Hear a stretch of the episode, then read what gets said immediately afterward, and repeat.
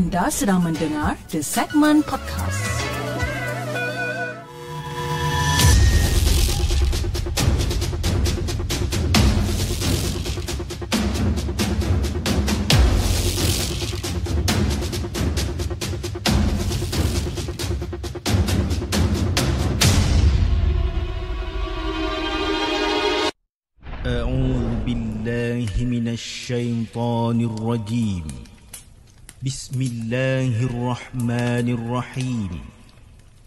لو أنزلنا هذا القرآن على جبل لرأيته خاشعا متصدعا من خشية الله وتلك الأمثال نضربها للناس لعلهم يتفكرون صدق الله العظيم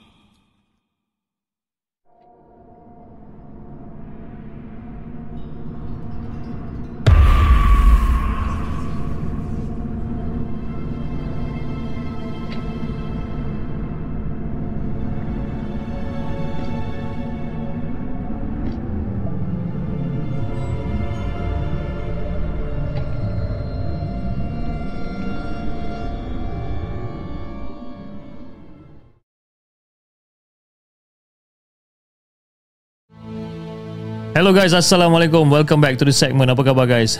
Saya harap anda semua dalam keadaan sihat dan hari ini 17 hari bulan 8 bertemankan saya sekali lagi dalam satu lagi rancangan Markas Puaka di mana kita akan berkongsikan tentang kisah-kisah seram yang telah dihantar ke the segment dan juga yang mana yang kita telah ambil daripada blog-blog tempatan.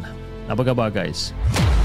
Okey, saya ingin mengucapkan selamat datang kepada semua penonton-penonton di saluran TikTok dan juga di saluran Merah pada malam ni. Tapi saya rasa di saluran TikTok kita ada sedikit masalah uh, lagging dan uh, probably dia punya server problem. Tapi kalau anda nak tonton uh, rancangan Markas Puaka without any gangguan boleh datang ke saluran merah pada malam ni okey?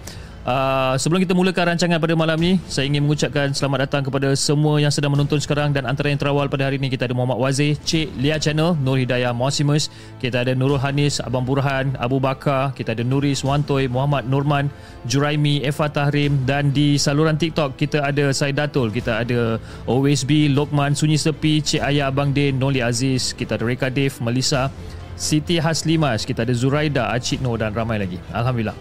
Okey. Penonton-penonton di TikTok sama ada anda uh, tengah lagging sekarang ni ataupun dah okey? Cuba cuba komen and bagi tahu kat saya okey? Okey, malam ni kita ada lebih kurang dalam 6 cerita yang kita nak ketengahkan pada malam ni. Dan jom kita mulakan dengan kisah kita yang pertama. Kisah yang dikongsikan oleh Tangan Gaib. Jom kita dengarkan.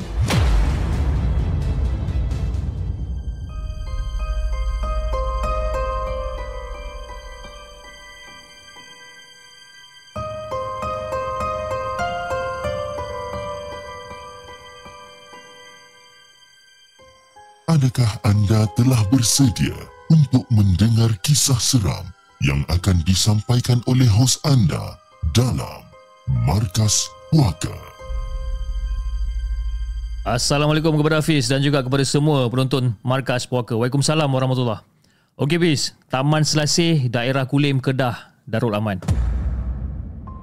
Tak ada siapa yang sangka bahawa kebanyakannya kawasan taman perumahan dekat sini adalah merupakan hutan tempat jin bertendang dan menjadi tempat persembunyian komunis. Jadi bagi penduduk asal dekat sini yang berusia 60-70 tahun ni, dia orang ni tak menafikan bahawa sekitar tahun 40-an memang banyak benda yang telah ditanam dekat tengah-tengah hutan bagi tujuan perubatan dan juga menghalau makhluk halus yang merasuk. Jadi jalan pintas yang menghubungkan Taman Saga ke Taman Ru adalah laluan yang masih digunakan sampai sekarang. Dan beberapa orang saksi telah mendakwa yang diorang pernah ternampak lembaga putih sedang terbang ataupun bertinggik dekat atas dahan pokok sepanjang jalan tersebut. Jadi Fiz, salah seorang di, di antara mereka ni kita bagi nama dia sebagai Encik Hirmin dia ni seorang ahli skuad rondaan sukarela ataupun kita lebih kenali sebagai SRS Taman Selasih. Dan dia pernah tersua dengan lembaga putih itu lebih kurang dalam pukul 3.30 pagi semasa dia tengah buat rondaan. Buat rondaan pencegahan jenayah. Dan lembaga tu dilihat sedang terbang seiring dengan dia dalam anggaran lebih kurang dalam 8 meter dekat depan dia ni. Jadi masa tu Cik Tarin pun uh, Cik Cik Hirmin pun cakap lah macam oh masa tu saya diamkan diri je. Saya kam, saya diamkan diri, saya terus tunggang je motosikal saya sampailah tiba dekat Taman Ru dan seterusnya saya guna jalan lain untuk masuk pergi ke Taman Selasi. Tapi bila saya sampai kat rumah, badan saya ni rasa macam panas lah. Rasa macam panas, rasa macam nak demam. Dan saya memang nampak, saya memang nampak lembaga putih tu terbang dengan jelas. Itu kata Encik Hirmin masa tu. Dan seorang lagi saksi yang ditermu ramah. Nama dia Mr. Raff. Dan Mr. Raff ni dia adalah seorang pekerja industri. Jadi masa tu masa masa dia balik lewat daripada tempat kerja, dia terasa macam motosikal yang ditunggang ni macam berat tau. Tapi dia terus bawa je motosikal ni tanpa ada orang kata macam peransaka buruk. Bagi dia, mungkin motosikal dia tu bermasalah pada waktu tu. Dan tak lama kemudian, lebih kurang dalam seminit, dua minit dia menunggang motosikal ni, tiba-tiba motosikal dia kembali rasa macam ringan. Seolah-olah macam macam biasa je. Tapi, masa dia rasa motosikal dia ni macam ringan, Benda tu seolah-olah macam disertai dengan deruan angin dekat belakang dia. Seolah-olah seperti sesuatu benda yang bergerak dengan pantas daripada tempat duduk belakang. Wish. Dan masa tu, Mr. Ruff ternampak ada sesuatu kelibat yang sedang terbang ke atas. Dan masa tu dia tengah menunggaan, dia nampak benda tu terbang dekat atas dia. Jadi setelah diperhatikan dengan teliti, perhatikan dengan betul ni, dia ternampak ada satu lembaga putih dekat atas dahan pokok masa tu. Jadi Mr. Ruff ni dia tak dapat nak nak kawal motosikal dia ni lah. Dan dia pun terjatuh lah dengan motosikal dia disebabkan ketakutan sangat. Jadi masa tu Mr. Ruff cakap, dia kata keanehan ni memang sering berlaku. Sering berlaku dan sering diperkatakan oleh penduduk setempat tentang ada satu lorong puaka yang memang benar-benar berlaku dan dia sendiri pernah mengalami benda tu. Dan pada hari kejadian, dia balik lewat disebabkan dia kerja lebih masa, dia kerja overtime kan. Jadi kalau katakan dia menggunakan jalan raya yang biasa, dia akan lebih lewat sampai ke rumah. Jadi dia gunakan satu shortcut untuk lalu uh, lalu satu lorong ni iaitu digelar sebagai lorong puaka. Jadi lepas dia kemalangan tu Dia tak sedarkan diri Dan selepas tu barulah dia bertanya kepada keluarga dia kan Apa yang jadi sebenarnya Dan keluarga dia sendiri cakap Yang kadang-kadang Mr. Ruff ni Dia akan ada macam kelakuan aneh Kadang-kadang ketawa seorang-seorang Kadang-kadang makan dengan gelojo Sampailah pada satu masa tu dia orang ni terpaksa ataupun keluarga Mr. Huff ni terpaksa minta bantuan daripada pengamal perubatan tradisional India. Ha? Tra- uh, pengamal perubatan tradisional India untuk memulihkan Mr. Raf ni. Sampai macam tu sekali Fiz kena. Jadi itulah kisah yang aku nak kongsikan dengan Hafiz dan juga kepada semua penonton markas puaka. Assalamualaikum.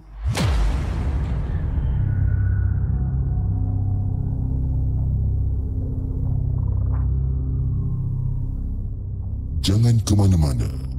Kami akan kembali selepas ini dengan lebih banyak kisah seram.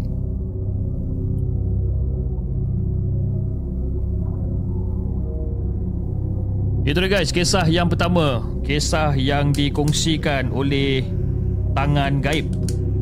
Dengan kisah dia yang berjudul Lorong Puaka di Kulim. Okey. Jom kita bacakan kisah kita yang kedua. Kisah yang kedua yang dikongsikan oleh Hashim. Jom kita dengarkan.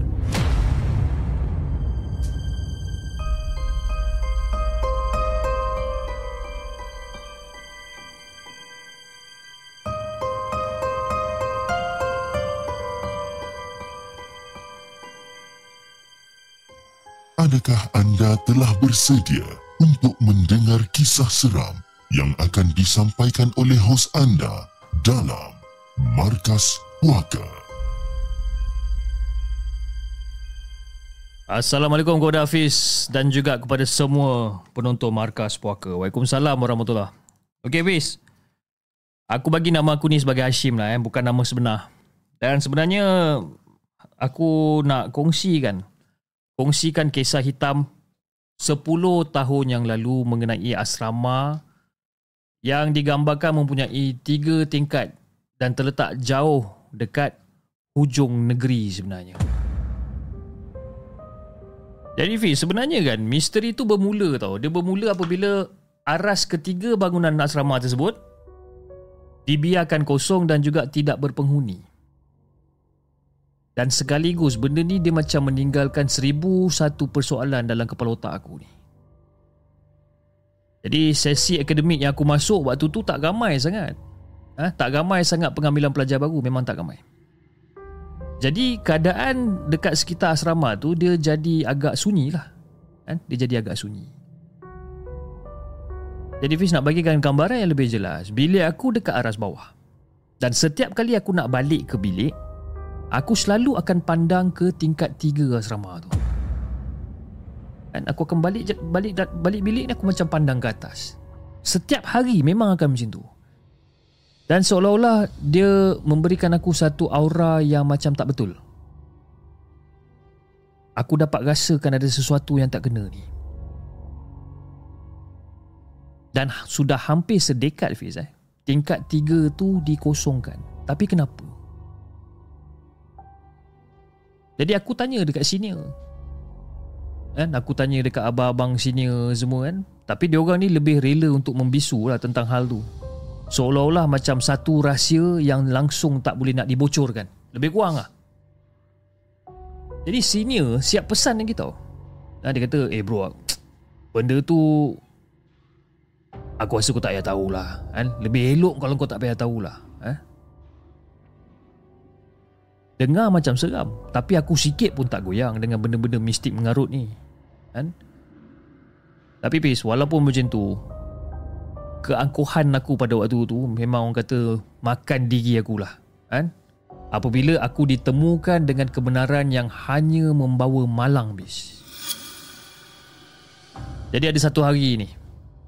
Ada satu hari ni kawan aku ni dia tak sihat sangat. Jadi dia tak pergi prep lah. Dia tak pergi ulang kaji dekat dekat kelas. Jadi aku pula ambil keputusan untuk jaga dia dekat asrama. Dan sambil-sambil tu aku terdetik dekat dalam hati nak guna peluang ni untuk te- untuk tengok suasana dekat aras aras tiga ni. Kan? Jadi sementara orang lain semua tengah sibuk prep dekat dalam bilik bacaan ha, pada waktu hutang tu, aku boleh menyelinap dekat situ. Dan aku tertanya-tanya juga apa kisah yang ada dekat aras tiga ni sampaikan semua orang takut nak bercerita. Jadi aku ambil keputusan aku nak terjah sendiri.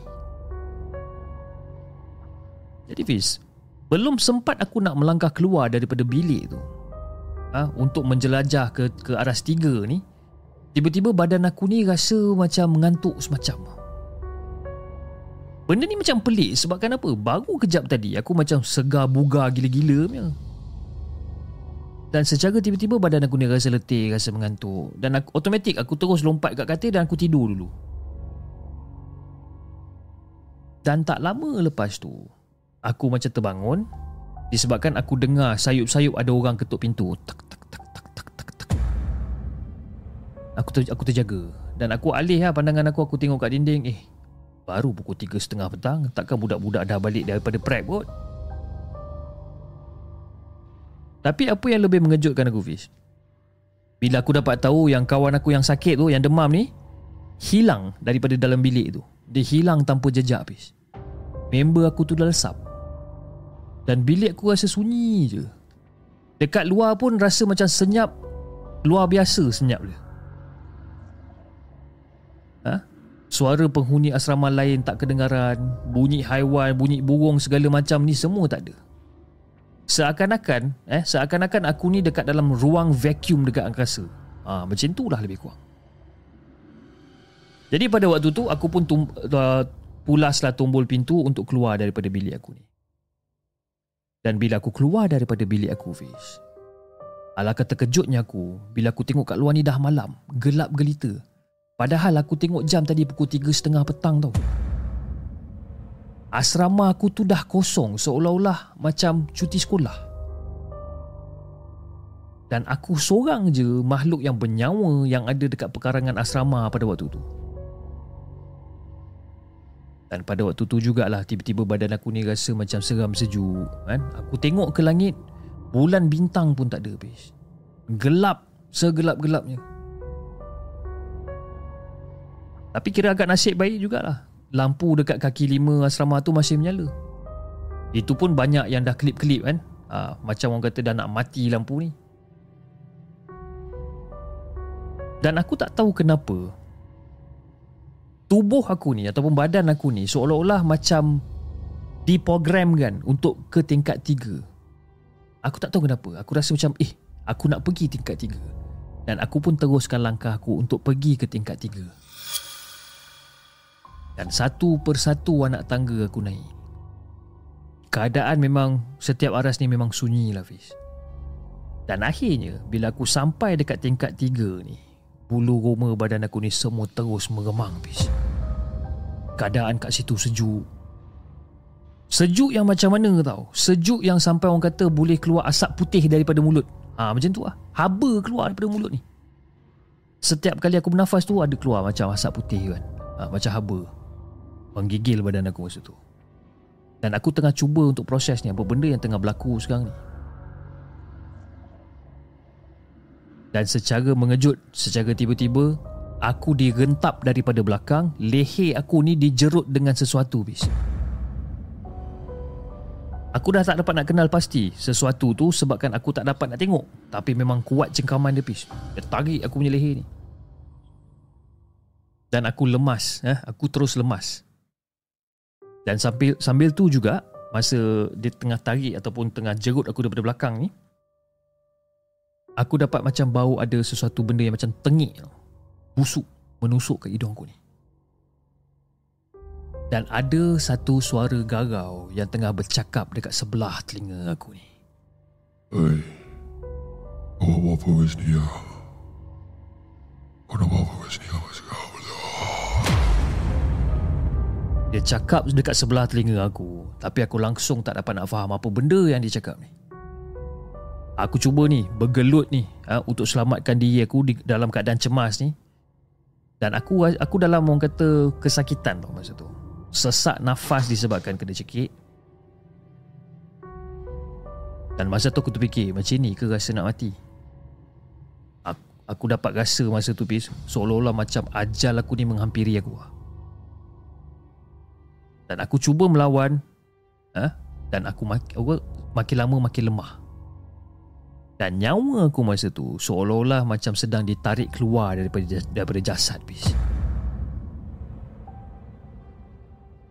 dan secara tiba-tiba aku dapat apa telinga aku ni dapat menangkap alunan bacaan ayat ayat suci Quran yang entah datang daripada mana pun aku tak tahu. Ha? tak berapa jelas tapi aku boleh dengar bacaan ni. Dan serentak dengan tu jugalah Fiz. Jerutan dekat leher aku ni dilepaskan dan aku terjunam ke bawah Aku terjunam ke bawah okay? Terjunam ke bawah ni aku ter, terjunam jauh ke dalam lautan kegelapan ni Seolah-olah aku macam jatuh ke dalam gaung yang tak ada penghujung Fiz Pandangan mata aku jadi kabur dan aku terus tak sedarkan diri Tapi pada waktu tu bila aku buka mata aku dengan luas, badan aku tersentak, aku dapat rasa yang tubuh tubuh badan aku ni semua basah basah kuyup dengan peluh. Dan aku cuba buka mata aku. Kan? Dan aku terkejut. Ha, lihat aku dekat dalam surau asrama. Aku dikelilingi oleh pelajar-pelajar asrama yang lain dan diorang ni semua membentuk bulatan dekat sekeliling aku ni. Dan mereka seperti sedang membacakan sesuatu ke arah aku. Aku rasa panik ni. Aku rasa panik kan? Apa benda ni? Apa yang dah jadi sebenarnya?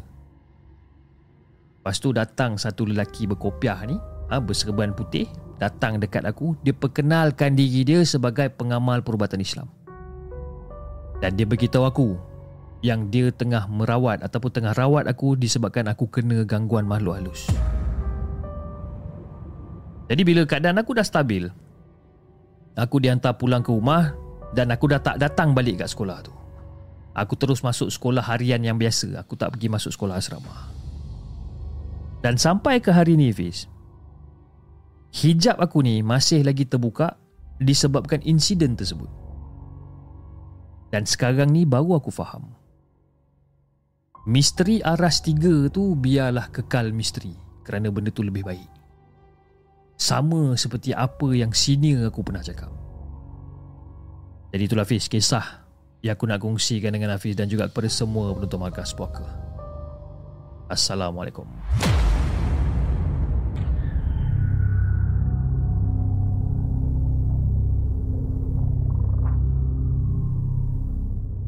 Jangan ke mana-mana. Kami akan kembali selepas ini dengan lebih banyak kisah seram. Ya, okey. Kisah yang kedua tadi kisah yang dikongsikan oleh Hashim Hantu Asrama Aras 3 ah, eh, Lain macam eh Dia tak dapat tengok benda tu apa Dia pun sendiri tak tahu apa benda Tahu-tahu dia kena jerut eh?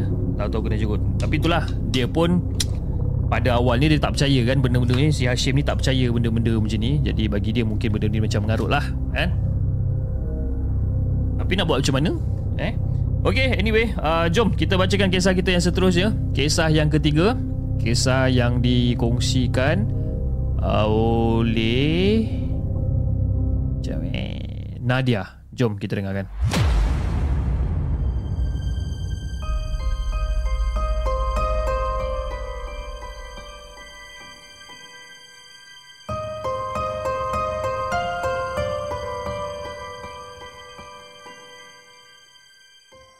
Adakah anda telah bersedia untuk mendengar kisah seram yang akan disampaikan oleh hos anda dalam Markas Puaka?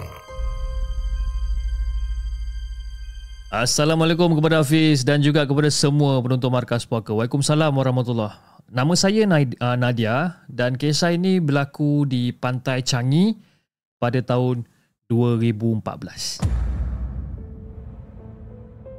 Jadi Fiz, waktu tu kelas saya mengadakan barbecue untuk kelas berinteraksi antara satu satu sama lain kerana kita orang baru je dapat masuk ke sekolah yang baru. Jadi pada malam tu saya dengan boyfriend saya masa tu tengah duduk dekat sebuah pondok bersebelahan dengan jalan raya. Kan? Dan saya pula duduk membelakangi boyfriend saya ni. Dan kita orang pun berbual-bual lah. Sembang-sembang. Macam-macam benda lah yang kita orang sembangkan. Eh? Dan masa kita orang tengah bersembang ni Dengan secara tiba-tiba Ada sebiji buah kelapa Jatuh daripada pokok. Memang kuat Fik Kuat macam tu kan? Jadi saya pun macam macam terkejut lah Macam melompat lah masa tu. Jadi bila saya pusing untuk lihat Boyfriend saya pada waktu tu Tiba-tiba dia tarik tangan saya Cepat cepat cepat cepat cepat cepat. Dia kata Kan? Cik, eh dia kenapa pula ni jadi pada mula dia kan masa dia cakap cepat cepat cepat ni Lepas tu cakap awak ni kenapa? Dia kata cepat cepat jom kita balik ke pit Kita balik ke pit dia kata. Jadi pada mula ni saya ingatkan macam Dia ni macam gurau kot. Jadi saya tarik balik tangan saya ni. Kan saya tarik balik cakap Awak ni kenapa ni? Dia kata. Tapi Fiz Daripada raut wajah dia ni Saya tahu muka dia macam tengah panik. Jadi saya macam Okay saya, saya bangun Saya gerak saya ikut dia Jadi Fiz pada waktu tu Barbecue pit tu Berada dekat sebelah kiri saya Tapi teman lelaki saya Ataupun boyfriend saya ni Menarik tangan saya Dan kami Pusing ke kanan Menuju ke tempat kapal berlabuh dan pada waktu tu Masa boyfriend saya tengah tarik tangan saya masa ni Mulut dia ni macam terkumat kamit ha? Seolah-olah tengah membacakan sesuatu Fish. Jadi bila saya nampak boyfriend saya macam ni Saya macam okay Ni ada benda yang tak kena ni Dan saya tahulah Saya sedar yang dia bukan bergurau Jadi setelah lama kita orang berjalan Kita orang berhenti Disebabkan kita orang dah terlalu jauh Daripada barbecue pit tu jadi kami pusing ke belakang dan teman lelaki saya suruh saya membaca Al-Fatihah tiga kali dan meludah ke kanan. Oleh disebabkan terlalu takut, dah tentu Fizai bila kita baca surah apa-apa, campur aduk jadinya. Jadi kita orang dah pusing balik dan kita orang pun berjalanlah dengan pantas menuju ke barbecue pit tu dan yang herannya, setiap kali kita orang melepasi satu pokok, terasa hembusan angin yang begitu kuat Fiz. Sedangkan dekat depan kita orang tak ada apa-apa pun. Kira macam tak ada rasa hembusan angin pun. Tapi kalau bila lepas satu pokok ni, terasa hembusan angin. Jadi saya pun ikutlah boyfriend saya ni ya, baca surah-surah apa yang kita orang tahu. Ha, dan dan perjalanan kita orang ke pit tu terasa macam jauh sangat. Jadi sampai dekat pit, saya terus rebahkan badan saya sebab saya rasa macam letih, saya rasa macam penat sangat. Jadi lepas benda macam dah settle down sikit Saya pun tanyalah dekat boyfriend saya Eh awak apa benda ni? Apa yang dah jadi ni? Saya tanya kat dia. Jadi dia pun ceritalah dekat saya. Tak ada Tadi ingat tak masa kita lepak kat bunduk tadi Kan kita tengah borak-borak Kan simbang-simbang Awak perasan kan ada buah kelapa jatuh dekat depan awak? Ah perasan. Tapi tu je lah. Tapi yang awak ni macam kelang kabut ni kenapa? Tak ada Masa buah kelapa tu jatuh Saya tengoklah dekat atas kan. Nak tengoklah macam Berapa banyak lagi yang nak jatuh ni. Tapi masa saya tengok dekat atas Saya nampak ada pontianak Tengah bertinggi dekat atas pokok Perhatikan kita.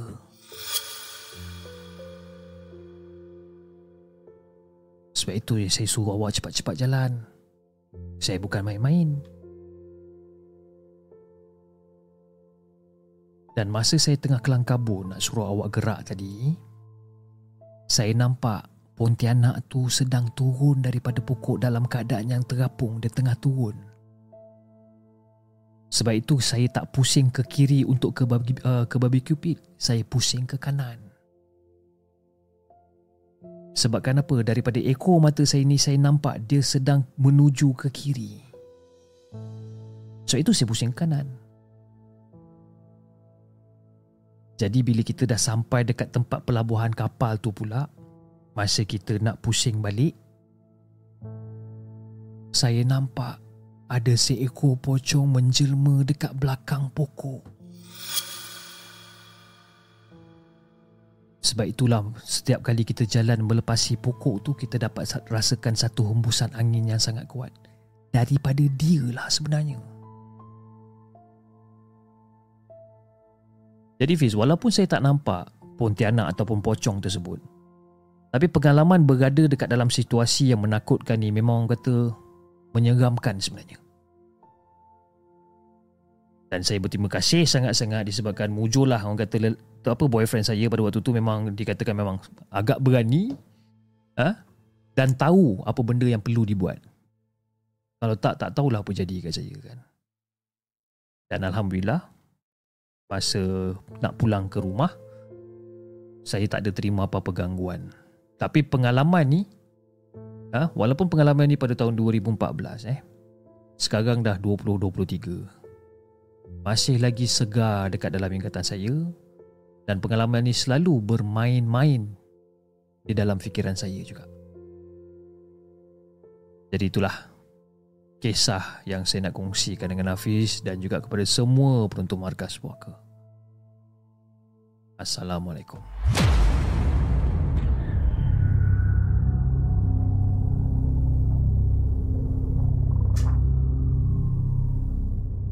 Jangan ke mana-mana. Kami akan kembali selepas ini dengan lebih banyak kisah seram.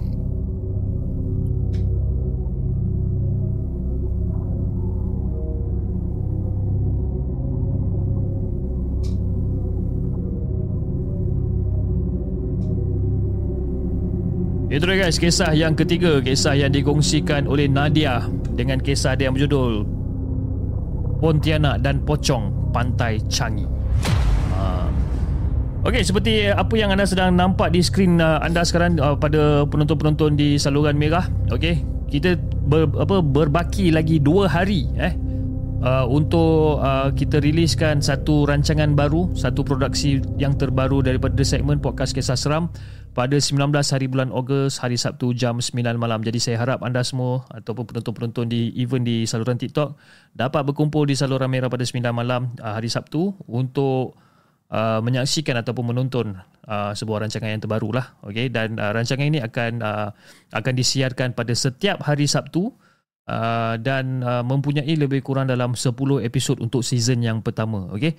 Jadi kita akan buat uh, try run on uh, season pertama 10 episod. Kalau ada sambutan yang memberansangkan dan kita akan continue with the uh, coming season lah insyaallah okey? Alright guys jom kita bacakan kisah kita yang seterusnya. Kisah yang keempat kisah yang dikongsikan oleh Hafsham. Jom kita dengarkan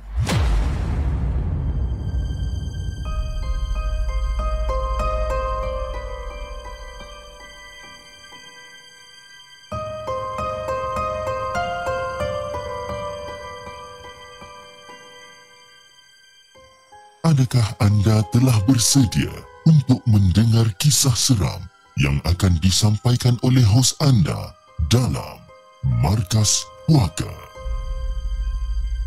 Assalamualaikum kepada Hafiz dan juga kepada semua penonton di segmen. Waalaikumsalam warahmatullahi Okey Hafiz, aku nak ceritakan tentang seorang teman aku yang bernama Nathan. Okey, dah tiga minggu eh. Dah tiga minggu dia ni dah menjadi orang kata penghuni ward 4 ortopedik. Hospital Sultanah Aminah dekat Johor Bahru. Dan benda ni berpunca daripada kemalangan lebuh raya Pasir Gudang. Jadi selama dua hari dia tak sedarkan diri akibat hentakan kuat uh, daripada kemalangan tersebut. Manakala kaki dia pula patah teruk dekat sebelah kanan dan luka parah dekat sebelah kiri. Tapi di sebalik berubat dekat hospital Ada satu perkara yang menghantui dia Selama dia menginap dekat ward tu. Dan benda ni selalu berlaku tengah malam Dan tak ada siapa yang perasan kecuali si Naden ni.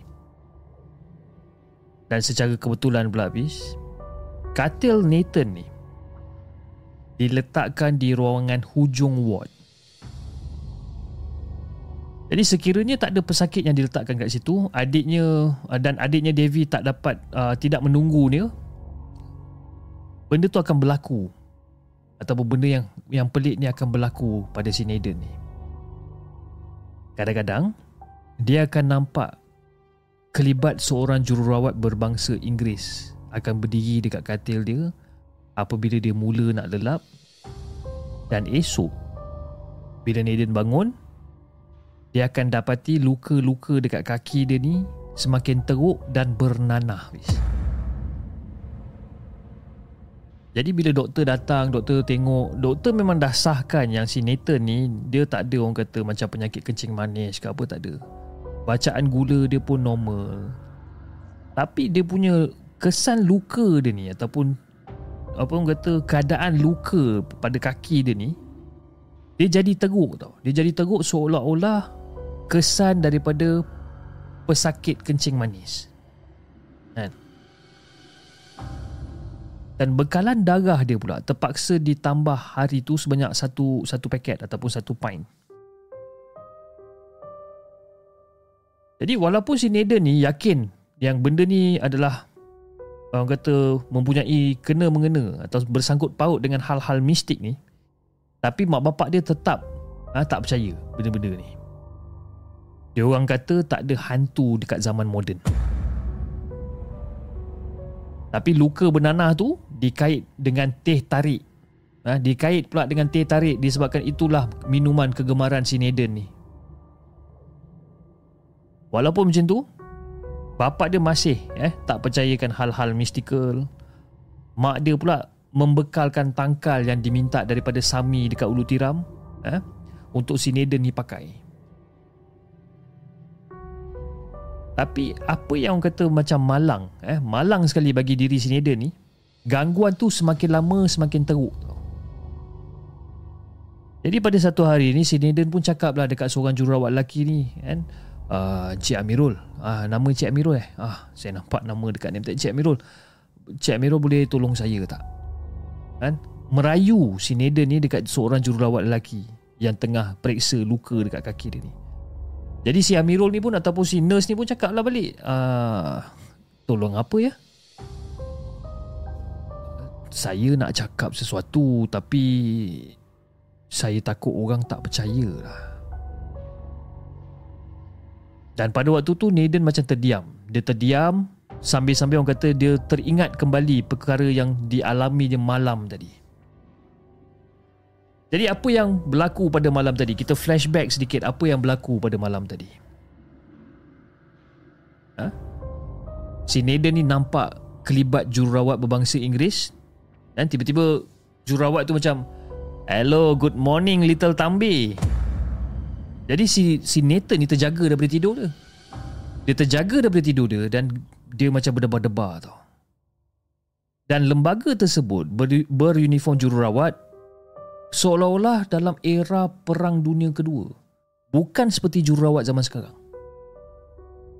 Dan wajah jururawat tu pula dia seiras ataupun mirip ah ha, mirip muka mendiang Ratu Elizabeth II di zaman muda. Jadi dia tengok je lah Dia tengok je nurse orang putih ni kan? Dan nurse orang putih ni duk urut-urut kaki dia yang tengah cedera ni kan Tapi cara dia urut kaki Nader ni Dia pandang kaki Nader ni seolah-olah dia inginkan sesuatu kan? Muka jurawat ni penuh dengan orang kata nafsu tau Disebabkan dia nampak kesan darah Masa dia urut kaki si Nader ni Dan si Nader ni macam rasa mengantuk balik. Jadi dia tak dapat nak tahankan mata dia dan dia pun terus terlelap. Dan dia sedar apabila jururawat shift pagi cuci luka dia ni. Okay? Jururawat shift pagi ni nama dia Amira dengan juga Joanne.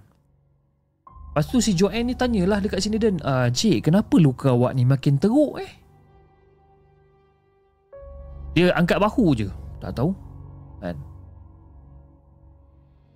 Sebab apa? Sebab apa yang diberitahu oleh doktor, paras gula dekat dalam badan si Naden ni normal je pun, tak ada masalah apa pun.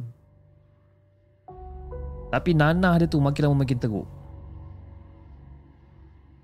Itu apa yang diingat lah, itu yang flashback punya story. So now, bawa kepada cerita ataupun the current the current situation. Eh, situasi yang sekarang. Malam tu, si Naden ni tak dapat nak lelapkan mata dia dan ruangan ward tu memang agak sunyi disebabkan tak ada pesakit yang ditempatkan dekat situ sejak semalam. Jadi memang sunyi je lah ward tu. Diam je kan. Jadi Fil, lebih kurang dalam pukul 12 tengah malam tu lah. Muncul daripada arah tandas, lembaga jururawat Inggeris tu jalan menuju ke katil si Naden ni. Jadi bila si Naden nampak dia macam telan air liur masa tu. Bulu roma dia semua berdiri, peluh jantan dia pun dah semakin banyak. Dan jururawat tu menyapa si Nathan ni lagi sekali. Eh, good morning little Tambi. Tapi cara dia kali ni agak mengerikan sikit. Masa dia cakap good morning little Tambi tu, dia mengangakan mulut dia dan ternampak orang kata taring tajam dan juga lidah dia yang panjang mula menjilat darah di atas balutan luka kaki si Naden ni. Dan pada waktu tu si Naden ni memang memang orang kata memang nak menjerit lah. Kan? Tapi mulut dia ni seolah-olah terkunci dan dia tergamam dengan tindakan juru rawat tersebut. Dan benda tu keep on jilat je darah dekat kaki Naden ni.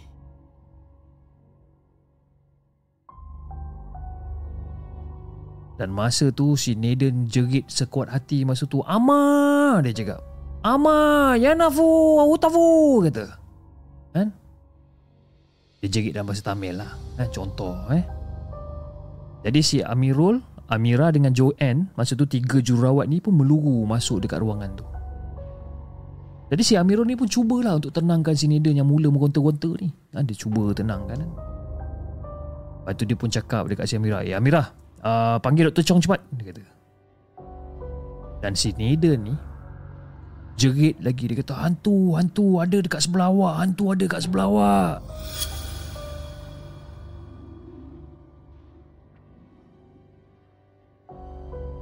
dan masa dia cakap ada hantu dekat sebelah awak hantu dekat sebelah awak ni Naden terdengar ada satu suara yang berbisik dekat telinga dia he cannot see me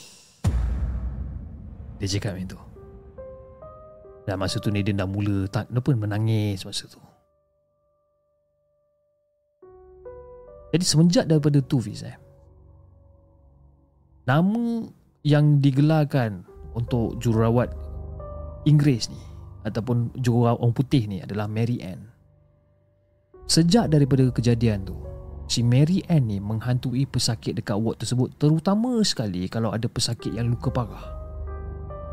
Dia akan datang dia akan uruskan pesakit tu sampai eh, sehingga kan ada sesetengah kes pesakit mati disebabkan pendarahan serius walaupun dah dimasukkan darah gantian pada siang hari.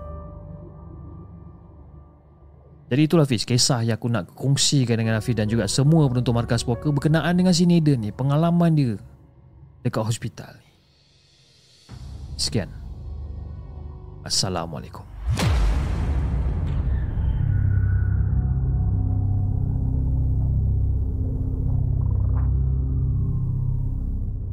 Jangan ke mana-mana. Kami akan kembali selepas ini dengan lebih banyak kisah seram. Itu dia kisah yang ke berapa ni? Kisah yang keempat eh Hafsyam okey dengan kisah ni yang berjudul Mak tolong aku okey? Itu nama nama nama nama kisah dia ataupun nama nama title dia dalam dalam bahasa Melayu lah Mak tolong aku. Tapi bila dekat sini um, dia tulis yang maksud ya Naden menjerit sekuat hati okey? Dia tulis Ama Yenaku Utavu Kan? Saya pun tak tahu apa benda saya sebut tadi Sebab saya nak baca lah Penulisan tu ataupun ejaan tu kan macam agak berbeza kan Dengan bacaan-bacaan yang saya selalu baca kan setiap malam. Tiba-tiba dia keluar pula tulisan tu Saya macam alamak macam mana aku nak cakap ni kan? Aku berbedal je lah. Taufu pun taufu lah kan? Ha?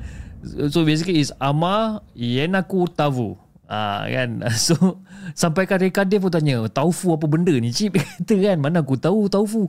Okay? Uh, Reka Dev saya tak tahu Sama ada betul ke tak Okay? Uh, Reka Dev salah seorang Daripada saya punya moderator Okay uh, Saya tak sure Sama ada betul ke tak Pronunciation tu Okay Kalau salah Saya minta maaf sangat-sangat Tapi itulah yang ditulis Okay Ama Yang aku tahu Mak tolong aku Okay So itulah maksud dia Alright Okay Mary Ann tu apa ni? Usha dari jauh? Eh? Tak tahu lah. Saya pun tak tahu apa benda yang Mary Ann Usha dari jauh. Uh, okay, jom kita bacakan kisah yang kelima. Kisah yang dikongsikan oleh Aini. Jom kita dengarkan.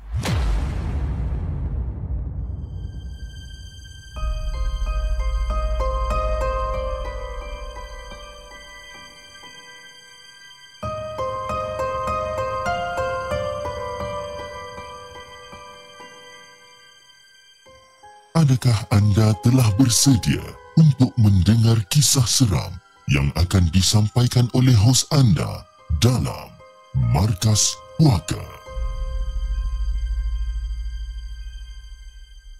Assalamualaikum kepada Hafiz dan juga kepada semua penonton Markas Puaka. Waalaikumsalam warahmatullahi Okey Hafiz, berada pada zaman moden dengan penuh orang kata uh, dengan dengan kepesatan ekonomi apa teknologi uh, setiap hari takkan bermakna ha?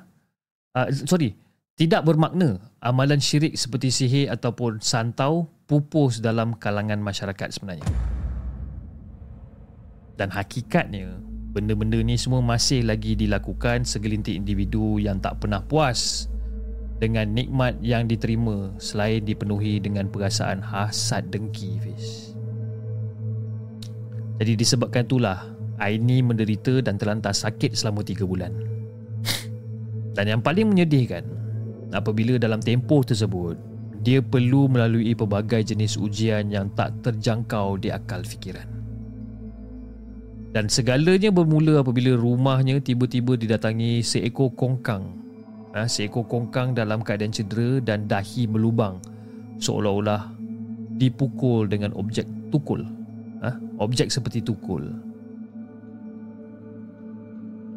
Jadi si Aini ni pun cakap Sebenarnya binatang ni sampai dekat cermin tingkap pada waktu maghrib tau Dan keadaannya macam berdarah Jadi dia buatkan aku ni rasa macam kesian ha? Dan aku macam nak merawat benda ni ha? Walaupun pada waktu maghrib Aku gagahkan diri juga untuk keluar daripada rumah Dan menghampiri kongkang tu ha? Dan aku tuang minyak angin ha? Bagi mengurangkan kesan cedera yang si kongkang ni alami dan adik dia pula membantu menangkap haiwan tu dan diletakkan dalam sangkar supaya dapat dirawat. Jadi selepas melihat keadaan dia sedikit baik, si Ani pun lepaskanlah kongkang ni jauh ke kawasan bukit. Jadi sejurus benda tu dilepaskan, malam tu juga tiba-tiba si Aini ni mengalami sakit demam panas. Malah keadaan semakin teruk dan demam yang dialaminya tu tak menunjukkan tanda-tanda untuk baik pun. Jadi pada malam yang sama, Aini sekali lagi dikejutkan dengan kehadiran kongkang yang sama ke rumah mereka ni. Jadi si Aini ni pun cakap, aku tak pastilah. Tapi apa yang aku pasti macam sepatutnya dia tak perlulah datang lagi kan sebabkan aku dah letak dia jauh dekat dalam bukit. Tapi aku macam agak terkejut jugalah dia boleh datang kan tengah-tengah malam dan keadaan dia sama seperti sebelum ni berdarah-darah. Jadi adik dia ni, ha, adik pada si Aini ni kembali untuk tangkap si kongkang ni dan menghantar semula ke hutan yang lebih jauh daripada kawasan rumah. Tapi tak tahu macam mana Kongkang tu sekali lagi kembali ke rumah dengan keadaan yang sama. Ha? Tiga kali rumah dia tu didatangi Kongkang. Dan malam yang sama, kedengaran seperti ada orang membaling pasir dekat atas bumbung. Dan masa tu si Aini cakap lagi sekali. Itulah pada masa yang sama kan aku macam terdengar tau. Aku macam dengar ada orang menangis dekat depan pintu bilik. Dan tiba-tiba aku dapat nampak macam ada lipan bara ha, Berada dekat bawah bantal kepala aku tu. Tapi apa yang mengejutkan aku ha, Bila segala jenis haiwan berbisa ni Macam ular ke biawak ke Semua masuk dalam rumah. Si Aini ni cakap. Dan keadaan tu berlaku ha, Keadaan yang berlaku tu membuatkan si Aini ni bertambah sakit Dan terus menderita bis. Malah kesakitan yang dialami itu tu tak dapat nak digambarkan seperti perut ditoreh daripada dalam. Ha? Jari pun terasa sakit seperti macam dicucuk dengan jarum. Jadi tanpa melengah, si Aini ni dibawa ke hospital pada pukul 3 pagi lebih kurang. Tapi lebih kurang dalam pukul 12 tengah hari esoknya tu, barulah dia dapat ditempatkan dalam ward. Eh? Itu pun selepas dia muntah banyak pada malam tu. Ha, disebabkan sakit perut yang yang teramat sangat. Dan apa yang mengherankan adalah pihak hospital tak dapat nak mengesahkan penyakit yang dialami kerana keputusan X-ray pada bahagian perut menunjukkan semua organ dia berada dalam keadaan baik. Jadi keadaan yang berlaku pada waktu tu menyebabkan keluarga dia membuat keputusan untuk mencuba rawatan perubatan Islam dan juga tradisional dan pelbagai ikhtiar yang dah dilakukan ha? Sampaikan si Aini ni sendiri rasa putus asa untuk kembali pulih. Tapi dengan izin Allah, akhirnya si Aini ni sembuh daripada penyakit misteri yang dia alami. Jadi itulah kisah yang aku nak kongsikan dengan Hafiz dan juga kepada semua penonton Markas Puaka. Assalamualaikum.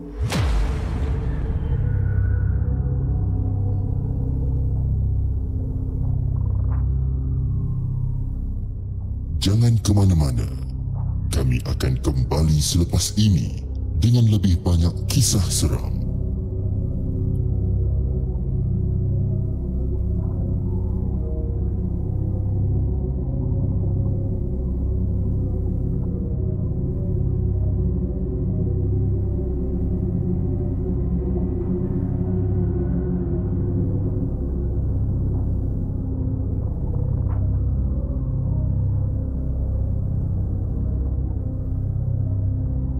Itu dia guys kisah yang kelima Kisah Eh ah, Kisah yang kelima Kisah yang dikongsikan oleh Aini.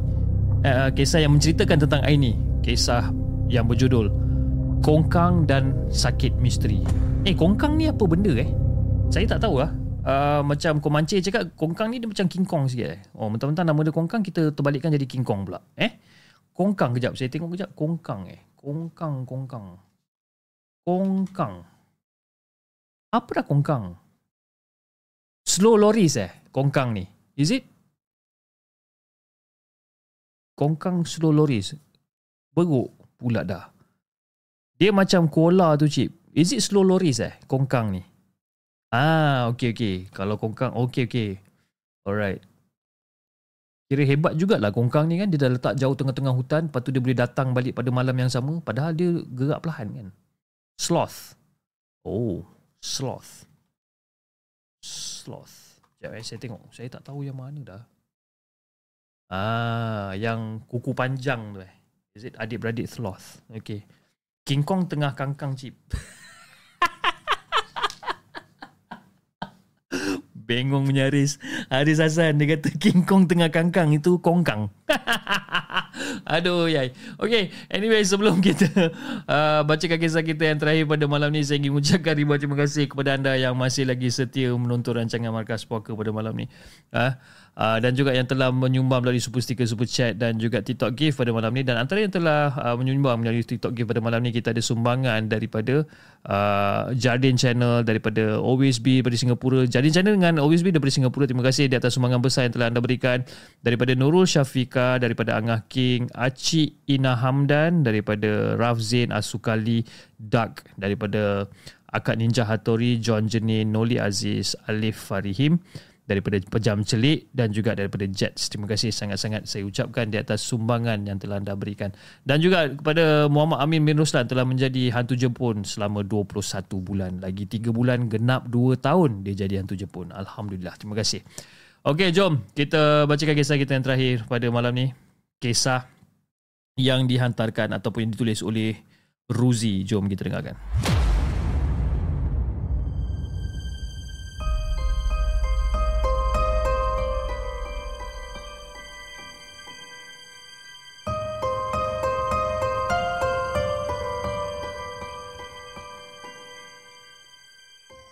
Adakah anda telah bersedia untuk mendengar kisah seram yang akan disampaikan oleh hos anda dalam Markas Puaka?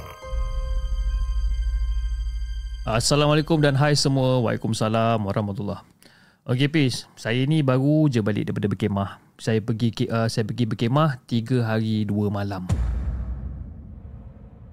Saya pilih tapak hutan. Jauh sikit daripada tapak sungai jarak lebih kurang dalam 30 meter dari sungai. Jadi disebabkan saya pergi backpack naik bas, makanya saya sampai pun lambat lah. Ha, nak tunggu pick up ambil lagi, petang baru sampai. Ha, jadi bila dah sampai masa tu, kawan-kawan dah sedia ada pacak dah. Kan? Ada yang dah pasang hammock. Dan saya ni pula berkemah dengan geng-geng perempuan je. Budak-budak lelaki tak ada pun. Boring dengan budak-budak lelaki ni. Ha? Biar kita perempuan-perempuan je. Jadi hanya kita orang je lah yang ada dekat campsite tu. Jadi tapak hutan yang kita orang pilih tu ada tiga lot tapak. Dan tapak lain ada di kawasan lapang. Jadi campsite ni dia macam semi wild eh dia ada toilet je. Jadi Fiz masa saya tengah sibuk pasang kemah masa tu saya nampak kawan saya tengah sibuk menyapu ha, dan kaut daun kering dan juga ranting masuk ke dalam kereta sorong. Ha, mungkin dia nak kasih bersih sikit kot tapak ni kan. Jadi masa tu dalam hati saya macam Eh bapak ah, rajin gila kawan aku ni Alhamdulillah ada kawan yang rajin macam tu Jadi malam tu Saya tak dapat tidur Dan Anak yang sulung dah nyenyak dah Dan anak saya yang 5 tahun resah ha? Resah gelisah gitu ha? Budaknya tidur Tapi kejap-kejap golek ke kiri Golek ke kanan ha? Ngigau-ngigau jadi saya ni pun macam macam lelap-lelap ayam aja lah. Jadi lebih kurang dalam pukul satu setengah pagi macam tu saya terjaga. Dan saya rasa macam nak ke toilet. Jadi di pendengaran saya ni terdengar macam ada bunyi derapan tapak kaki dekat belakang kemah saya. Jalan munda mandi. Tak. Tapi kadang-kadang terdengar macam tapak kaki tu macam disegit pun ya juga. Dan masa tu saya diam je, saya pasang je telinga saya. Jadi mungkin dekat dalam hati saya macam, oh, okey lah, mungkin operator campsite kot tengah buat ronda-ronda kan. Saya ni Fiz, saya punya level husnuzon saya ni memang tinggi tau. Tapi tiba-tiba saya macam terfikir, kalau lah kata nak ronda pun, biasanya lalu depan kemah je lah kan. Kenapa nak kena lalu belakang kemah pula? Dan belakang kemah saya ni cuma ada ruang satu meter je dengan pokok-pokok hutan. Itu pun ada tali tiang. Kan? Jadi nak jalan dekat belakang tu, munda mandi kat belakang tu macam pelik pula. Jadi pada waktu tu saya macam malas nak fikir banyak. Saya pun keluarlah untuk ke toilet dalam orang kata dalam keadaan gelap ni. Hanya bertemankan ada satu lampu kecil dekat kepala. Jalan. Dah sampai toilet, saya dah buang air dan sebagainya. Jadi balik daripada toilet ni Mata saya ni macam menjengah lah. Memang sah. Tak ada orang. Dan kemah kawan-kawan saya ni pun semua bertutup. Semua tengah tidur. Jadi kawan saya yang menyapu tu ha, yang, yang masa mula-mula datang tu yang menyapu tu ha, Dia tidur dekat hammock. Ha? Memang tak ada sesiapa dekat luar tengah berlepak Bersantai mengopi-mengopi. Memang tak ada dan malam tu Fiz Suasana rasa macam sunyi Macam sepi sangat. Langsung tak kedengaran bunyi unggas uh, Bunyi cengkerik ke tak ada. Malam tu hutan tu memang senyap.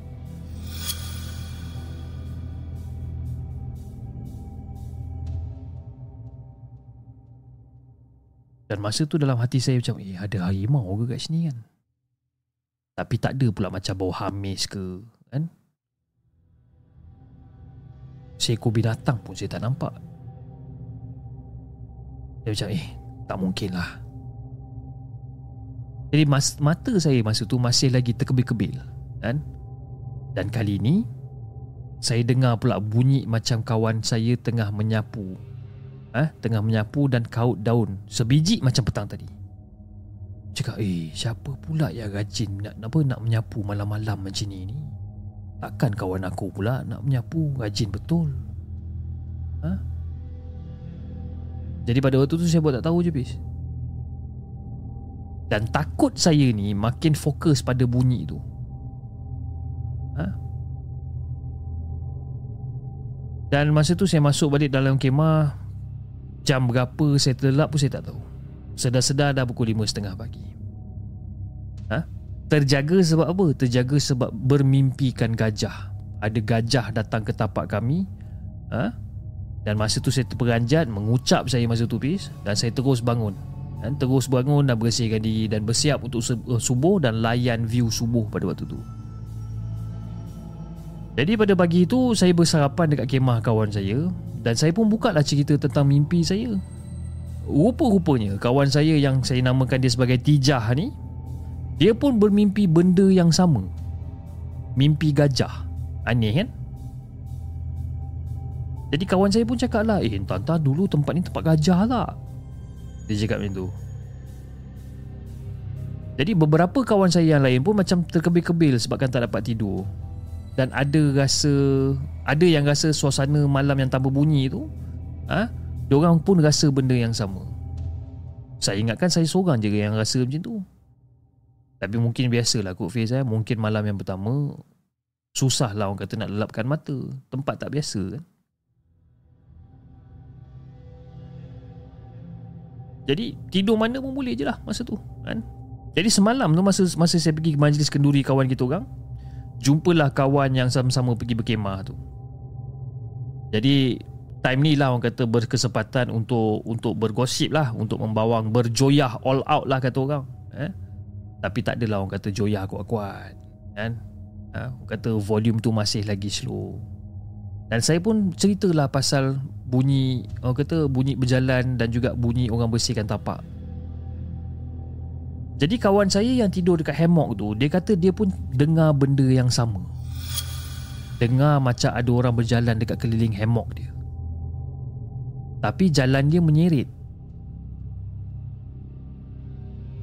Jadi dia tu siap orang kata boleh menjenguk nak tengok siapa yang berjalan dekat sekeliling hammock dia ni. Nasib baiklah aku kata benda tu tak main cak-cak dengan dia pula kan. Dan yang paling best ni Fiz, malam kedua. Nama dia tu siap dipanggil lagi. Dia panggil nama tu kan. Nama kawan saya tu nama dia Juriah. Malam kedua tu dia dengar ada orang panggil nama dia.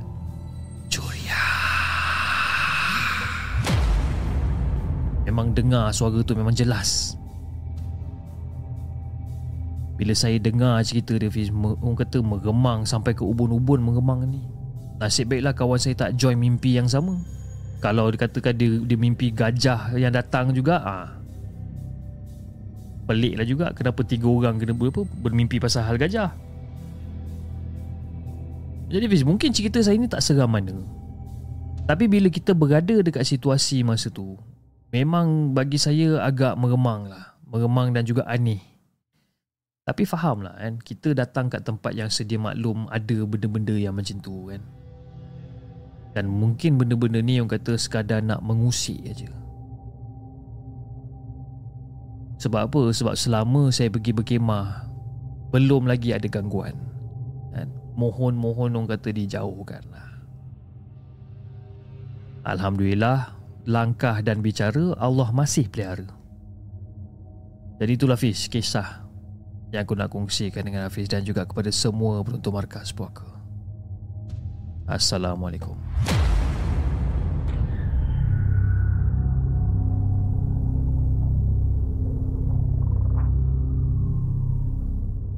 Jangan ke mana-mana. Kami akan kembali selepas ini dengan lebih banyak kisah seram.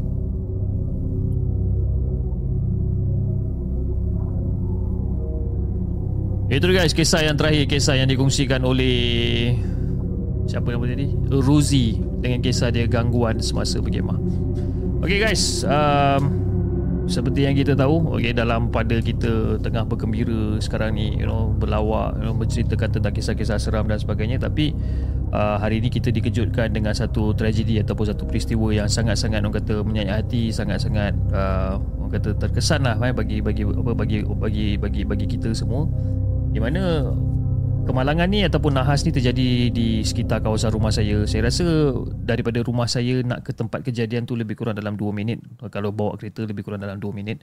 Tapi saya tak dengar apa benda yang terjadi pada petang tadi. Okay, tapi uh, bila saya tengok balik footage-footage, you know, benda dah jadi viral dekat dekat dekat dekat internet dan sebagainya, bagi saya macam agak orang kata kita tak sangka lah, kita tak sangka benda tu nak berlaku kan. Dan um, mungkin ada daripada kalangan kita kenal ah dengan penumpang-penumpang ataupun mangsa-mangsa kejadian. Jadi jadi itulah you know walaupun saya tak kenal mereka walaupun kita tak kenal mereka tapi sebagai apa apa uh, sedara sesama Islam ni jomlah eh, kita ambil kesempatan ni kita sedekahkan Al-Fatihah pada semua mangsa yang terlibat dalam nahas pesawat yang terhempas di kawasan Elmina. Jom kita sama-sama lah eh sedekahkan Al-Fatihah pada mereka. Al-Fatihah.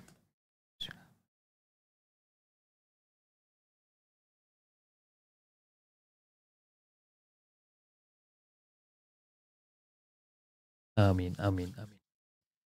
Jadi saya kalau katalah ada di kalangan kawan-kawan ataupun keluarga mereka yang mungkin menonton rancangan ni pada pada pada masa yang akan datang, you know, uh, saya uh, mewakili warga di segmen dan juga semua penonton di segmen uh, ingin mengucapkan salam takziah kepada anda di atas uh, kejadian yang telah menimpa anda sekeluarga. Okay. Alright guys, um, saya rasa itu saja uh, uh, rancangan yang kita nak kongsikan pada malam ni dan insyaallah Uh, kita akan bersiaran kembali pada hari esok. Besok kalau tak silap saya kisah seram subscriber kalau tak silap saya besok. Nanti saya confirmkan balik. Kalau apa-apa nanti nanti saya akan update dekat dalam uh, dekat dalam community post lah eh. Okey, jadi kepada anda di saluran TikTok jangan lupa tap-tap love dan follow akaun Markas Puaka dan anda di saluran YouTube jangan lupa like, share dan subscribe channel The Segment dan insyaallah kita akan jumpa lagi on the next coming episode. Assalamualaikum.